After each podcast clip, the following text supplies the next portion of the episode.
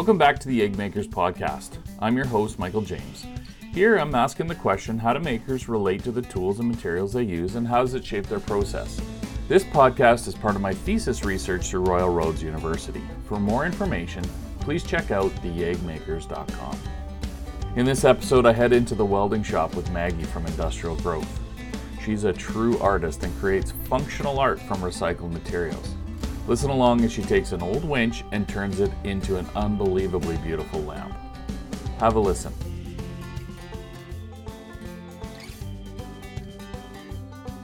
All right, so I'm going to make a lamp, a functional piece of artwork out of a tool uh, called a lever hoist or nicknamed a come along. Okay.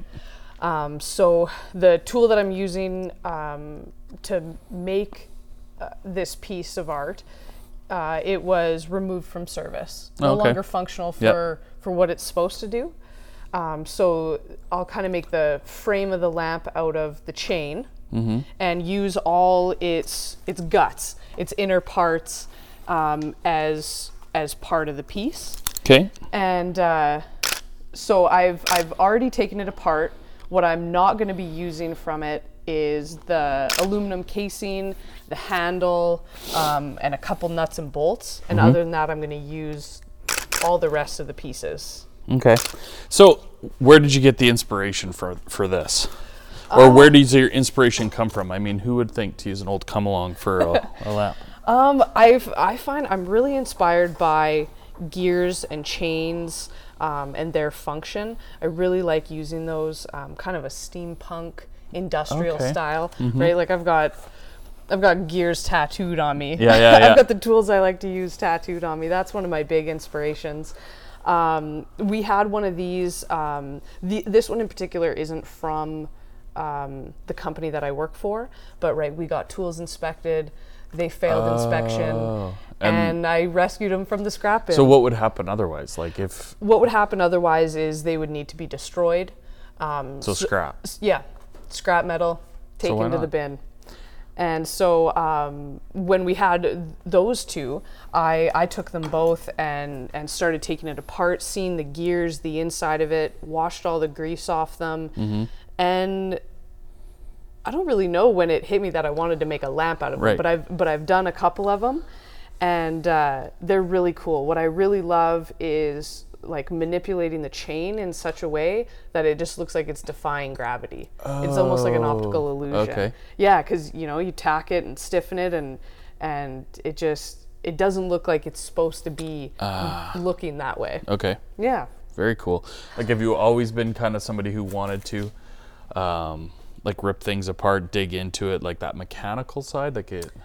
No, not always. No? Not really until I started making art. So, really taking it seriously in 2017. Okay. Um, and kind of just that's that's when it started that you know I want to know what's inside there. I want to use that. Um, and and to see you know just beauty in the scrap pile what people Yeah, would yeah, see as garbage like you could see my pile Yeah, yeah. of stuff. So I have an old printing press, I have car parts, um, springs, chains. I love taking something that isn't normally beautiful and making it beautiful. Why metal? I think that just came from welding. Okay, so that and so you're welder by trade, Mm-hmm. um, and just just kind of I guess just being exposed to it. Yeah. Okay. Yeah, and having having access to all these scrap metal parts that you know, well and I guess welding, right, you're building something very specific, you're building it to a print within a tolerance. And although I really love building um, like making large structures and stuff, although it's fun, you know, I would way rather just have fun and do what I want. I don't have to follow the rules. I don't have to follow a print. And I typically don't. Um, I I would never. I never really thought of myself as artistic until just a few years ago when I started taking this on. Um, but because I never thought of myself that way, um, I never practiced. I never drew. I never really designed. Um, and so that's kind of how I work. I have an idea in my head, Yeah, yeah. but I'm not very strong at drawing and designing. So a lot of the times, um, you know, I kind of just go with the flow of a piece. I kind of let it decide how it gets built Okay. and uh, and sometimes that's really challenging because sometimes I'll have something in my head and I can't make it the way it's in my head. Yeah, so I kind of I kind of have an idea of how I want to build it just from the other ones I've done, Yeah. but um, but most of it I just kind of yeah I have an idea and I start Okay. and and I don't know how common that is. I imagine it's it's kind of common with other with other artists Yeah. you know. Um, so I'm gonna remove I'm gonna remove this. Okay. I don't need that, and then I'm gonna build my base. And so I'm gonna use scrap metal as a tool to form my Oh, so that that ring, yeah okay, is going to be. yeah. okay, So that'll very kind of cool. be my guide Yeah. to get a nice perfect circle out of the Okay. chain. I get to break a lot of stuff, and that's fun. I've actually gotten grief from some people who you know are familiar with my trade, Yeah. and they've seen me make stuff out of tools. Yeah. and have given me grief about destroying perfectly good tools. Uh, Well, I know, you know, watching you do this, I'm like, my uncle would be beside himself. yeah? Well, he was a farmer. Yeah, so you don't throw stuff out. No. No. Yeah, like those these tools that I found at the scrapyard, um, they you know, they would still be useful on a farm, Yeah. um, even if you're not supposed to use it. So I'll just kind of give myself a guide. I'm gonna cut the chain and um, uh, cut a link and, and put it back together so there's Okay. no like big overlap. Oh, okay. I'm gonna cut that together. Any comments on chain in itself? Like, does it, is it just because it's metal or is it because you actually like the look of it or? I, re- I really do love the look of it. And right when it's all tacked together, it just creates this cool optical illusion. Um, so yeah, I'm gonna wrap that around, and then this one will come straight up. Oh, okay. Yeah. Cool. Just flipping over, we talked a little bit about materials. Yeah. Flipping over to the tools you use. Yeah. Do the tools really, like, is it whatever works, or is it there a tool that you have that you've had for a long time that just is like no, or is there a, a specific uh, type of tool that's like no, this works, but like you've got two grinders there. Yeah. Is it just because you got two different wheels? Yes. Okay. So yeah, this kind of speeds up. If uh, if if I if like perfect world, I would have three. Okay. So a cutting disc, a buffing disk a grinding disc, Yeah. and then you're not you're just not switching discs all the time. Right. Um, and right i'm not i'm not super particular to like brand and type it's it's kind of what what i need it to do Okay. um, you know as long as it does the job i'm i'm happy with it a lot of my tools are really old um, some are from my dad Oh. um, from when he was welding, which is really cool. Um, one thing I am particular about, and like some old school welders um, might uh, might poo poo it, but an auto tint Oh. because uh, so What's an auto tint? so an auto tint lens, like typically a traditional welding lens, as soon as you flip it down, you're in the dark until you strike an arc. Yeah. This, so I can see it, and then as soon as it senses um, senses the welding arc, Yeah. then it darkens to the shade you've set it at. Oh, so yeah, I can Oh, alter my shading. Um, I can turn it to grind mode. So that's one thing that I really That's cool. appreciate. Like yeah, that's and that, like super tech there. yeah. And yeah, like you said about just using what works, I do I do a lot of that, like using just using manipulating it to, to get it to do what I want it to do. Mm-hmm. Like I'll see if I can use the vise. It's hot, so it's, gonna burn myself here.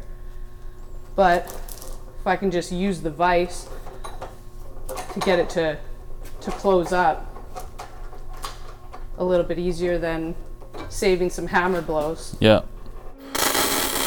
Now, I might have I might have screwed myself over as far as that goes. Too tight? Yeah, Whoa, so what would you do? I can improvise. I can trace it Okay. and lay it out how I want it to go, and I'll I'll see what a 6-inch pipe can do. Because if I can trace it along my line and use a 6-inch pipe as a guide on the inside of it, Okay. that can help. So what size is that pipe that you're like? Uh, 8-inch pipe. Oh, okay. And because that'll be harder to hold, right? Yep. And the beauty of it getting to be art is that there's not really a rule, Yeah. which is really nice. That's well. I mean, that's the part of making. Yeah, Things don't always go. as planned. Yeah. Well, and we have to improvise. Well, yeah, exactly, and that's and that's something you know, like as an artist and doing commission work as well, right? And and that's my experience too in an industrial setting, is right. You make a plan, you make a budget, you put a cost to it, Yeah. And then it doesn't go as planned, and uh, and you're you know left eating that cost Mm-hmm. whether you're running a business or making artwork. Working as a welder, Yeah. you know, if you can find the joy in the repetitive task because there's a lot of repetitive Oh, okay. tasks Okay. and the quiet, you know, like Yeah. you just Yeah. Yeah. That it's totally kind of a makes sense. reflective process. Unless you're angry, you can't weld when you're emotional. Really? I find like it it actually lowers the appearance and quality. I found anyway. when you're having a bad day and you're swearing at everything and nothing's going your way. And I think something that I learned as a welder, right? Because you're in awkward positions. Yeah. Um, I've broken my finger and continued to work. and so I got some really good practice uh, welding left-handed, hammering Wow. left-handed. So you talked about how you can't weld when you're emotional. What about emotional, Yeah. angry, whatever? What about when you're doing this type of welding and this type of? Because you, you you talked about not having a plan necessarily. Right. So if you're kind of free flowing your your your your design and that kind of stuff, how does that? How do your emotions affect that? Um. Well, and I guess I guess I prefer to make art when I'm happy. Okay. Um, I don't really. I haven't really made too many pieces to reflect when I'm having a bad time. Okay. And I was actually thinking about that the other day. You know, having a bad day and and and going through something, um, like just with like family dynamics. And I came to work, and it was in December, November and December, and I'm having I'm making stuff for Christmas events. So I'm making snowflakes and I'm making snowmen Right. and kind of stuff for for markets because I I kind of try and play around with um, fine art um, is what I is you know like that's what my heart is Yeah. after is making fine art but fun art and then functional art Right. and so Christmas time is a great time for fun art because people are looking for gifts. And so yeah, I'm I'm here in the shop and I'm, you know, painting snowflakes, sparkly colors and snowmen with their little hats. And I'm angry and I just want to I just want to paint those damn snowflakes black.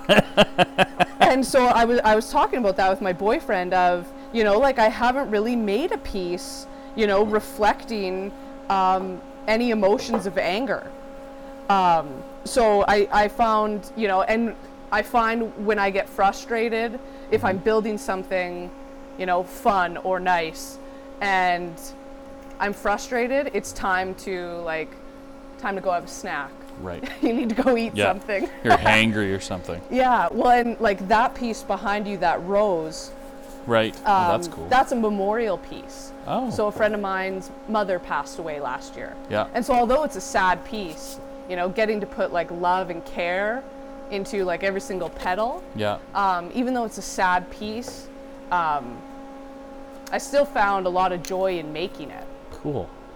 Does the material itself ever change, or it's just whatever you find? Uh, a lot of it is whatever I find. Obviously, like this would just be, you know, a form of like regular carbon steel. Mm-hmm. That welds the easiest. Yeah. Um, especially for the processes I have. Yeah. Um, I've built stuff because um, I had I was fortunate enough to get all the parts from two old printing presses Okay. from That's a friend cast? of mine. Um, so yeah, a lot of it is cast, and so it doesn't like to be welded. You Oh. can force it to weld. Um, obviously, you want to still treat it well because you know you drop it, cast just breaks. Yeah. Yeah. Um, stainless steel, I can do a little bit of stainless steel because we have um, stainless steel welding rods. Um, but a lot of it is whatever I can find, and if I can convince it to stay stuck together, I would I will use it. Okay. Yeah. Very cool. And so yeah, everything from you know gauge steel to heavy materials. So you're not gonna go out and say, okay, I'm not using this material, even though I love it, Yeah. uh, because it's not made of the right thing. Yeah. Okay. Yeah. And there's been times where yeah, if I can if I can choose something like a carbon steel over cast, Mm-hmm. I will use it. But yeah, just some parts like say from that printing press were so perfect for, you know, um, like a I guess a little piece of fun but figurative art like Sure. a bird or an owl. Yeah, yeah, yeah. So, I one thing I can say about a chisel being my favorite tool, Oh, really? and although this one this one hasn't come with me through um, uh, when I was actually welding in the field, Yeah. but a lot of times the tool would be um, a chipping hammer that you would use Okay. to chip slag, um, but it's way too big to fit in your pocket. Oh. Yeah.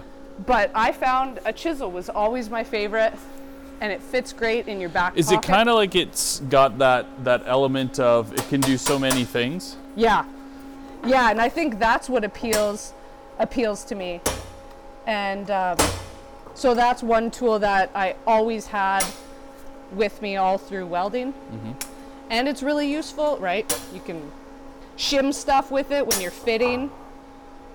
You can pry stuff with it. I know, and I know, right, from a safety perspective, you're not supposed to use Yeah, yeah. Right tool for the right job. right but- tool for the right job. But sometimes it's what works. Mm-hmm. Do you solely use recycled materials? No, So you have to buy materials sometimes. sometimes, yeah. Yeah, okay. And yeah, like often for commissions, I'll wind up using new material. Okay. Um, But I do, I do like to use a lot. I try and use as much reclaimed as I can. Yeah.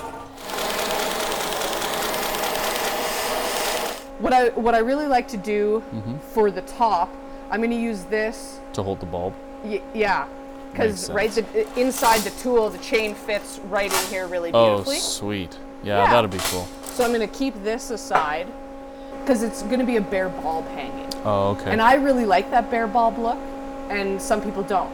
I'll probably use the hook. I'm to buff some of the paint off of it and wear it down a little more yeah. because not everyone likes that god awful orange in their house.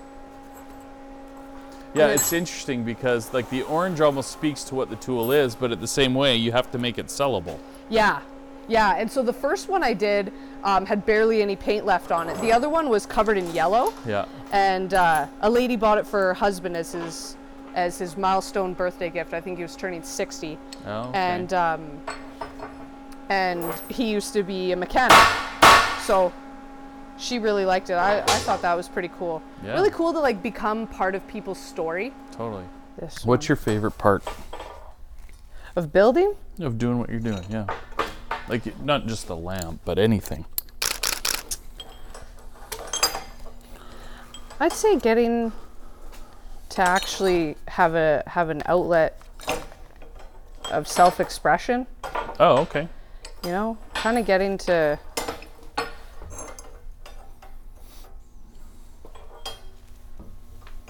to just be self-expressed. I get to do what I want. I don't have to follow any rules here. Mm-hmm. So that's really nice. Do you have a favorite part of the process of building? Um, Like welding, buffing. Like I mean, and I'm I'll harken back to my woodworking. One of my not the favorite because it's a bit tedious, but yeah, One of my favorite parts is f- the finish, because when you put finish on wood, it absolutely changes it and makes it brings come alive. out the grain and yeah, yeah. Um, hmm. That's a good question. do you love the welding part? Do you love the? I really I love the welding part. I think like I'm I think I'm coming up to my favorite part of this of seeing it actually start to take the shape of something. Ah, Um the end, I'm learning to love the end because, like you said, you love the finishing, and that's like the details. And that typically, like when I started, was where I would get frustrated in Oh. like the finishing details and making it look nice. Or, you know, I would see something like, you know, crap, I should have done that, mm-hmm. you know, to have this finished piece come out. Thank you for listening to the YEG Makers podcast. If you'd like to know more about Maggie, her work, or this project, please visit theyegmakers.com or follow me on social media at the YEG Makers. Tune in next time when I chat with Holly from False Holly. She teaches me about slow fashion as we go through the process of dyeing, spinning, and knitting a hat for her daughter. It's truly an incredible process, and you'll want to listen in.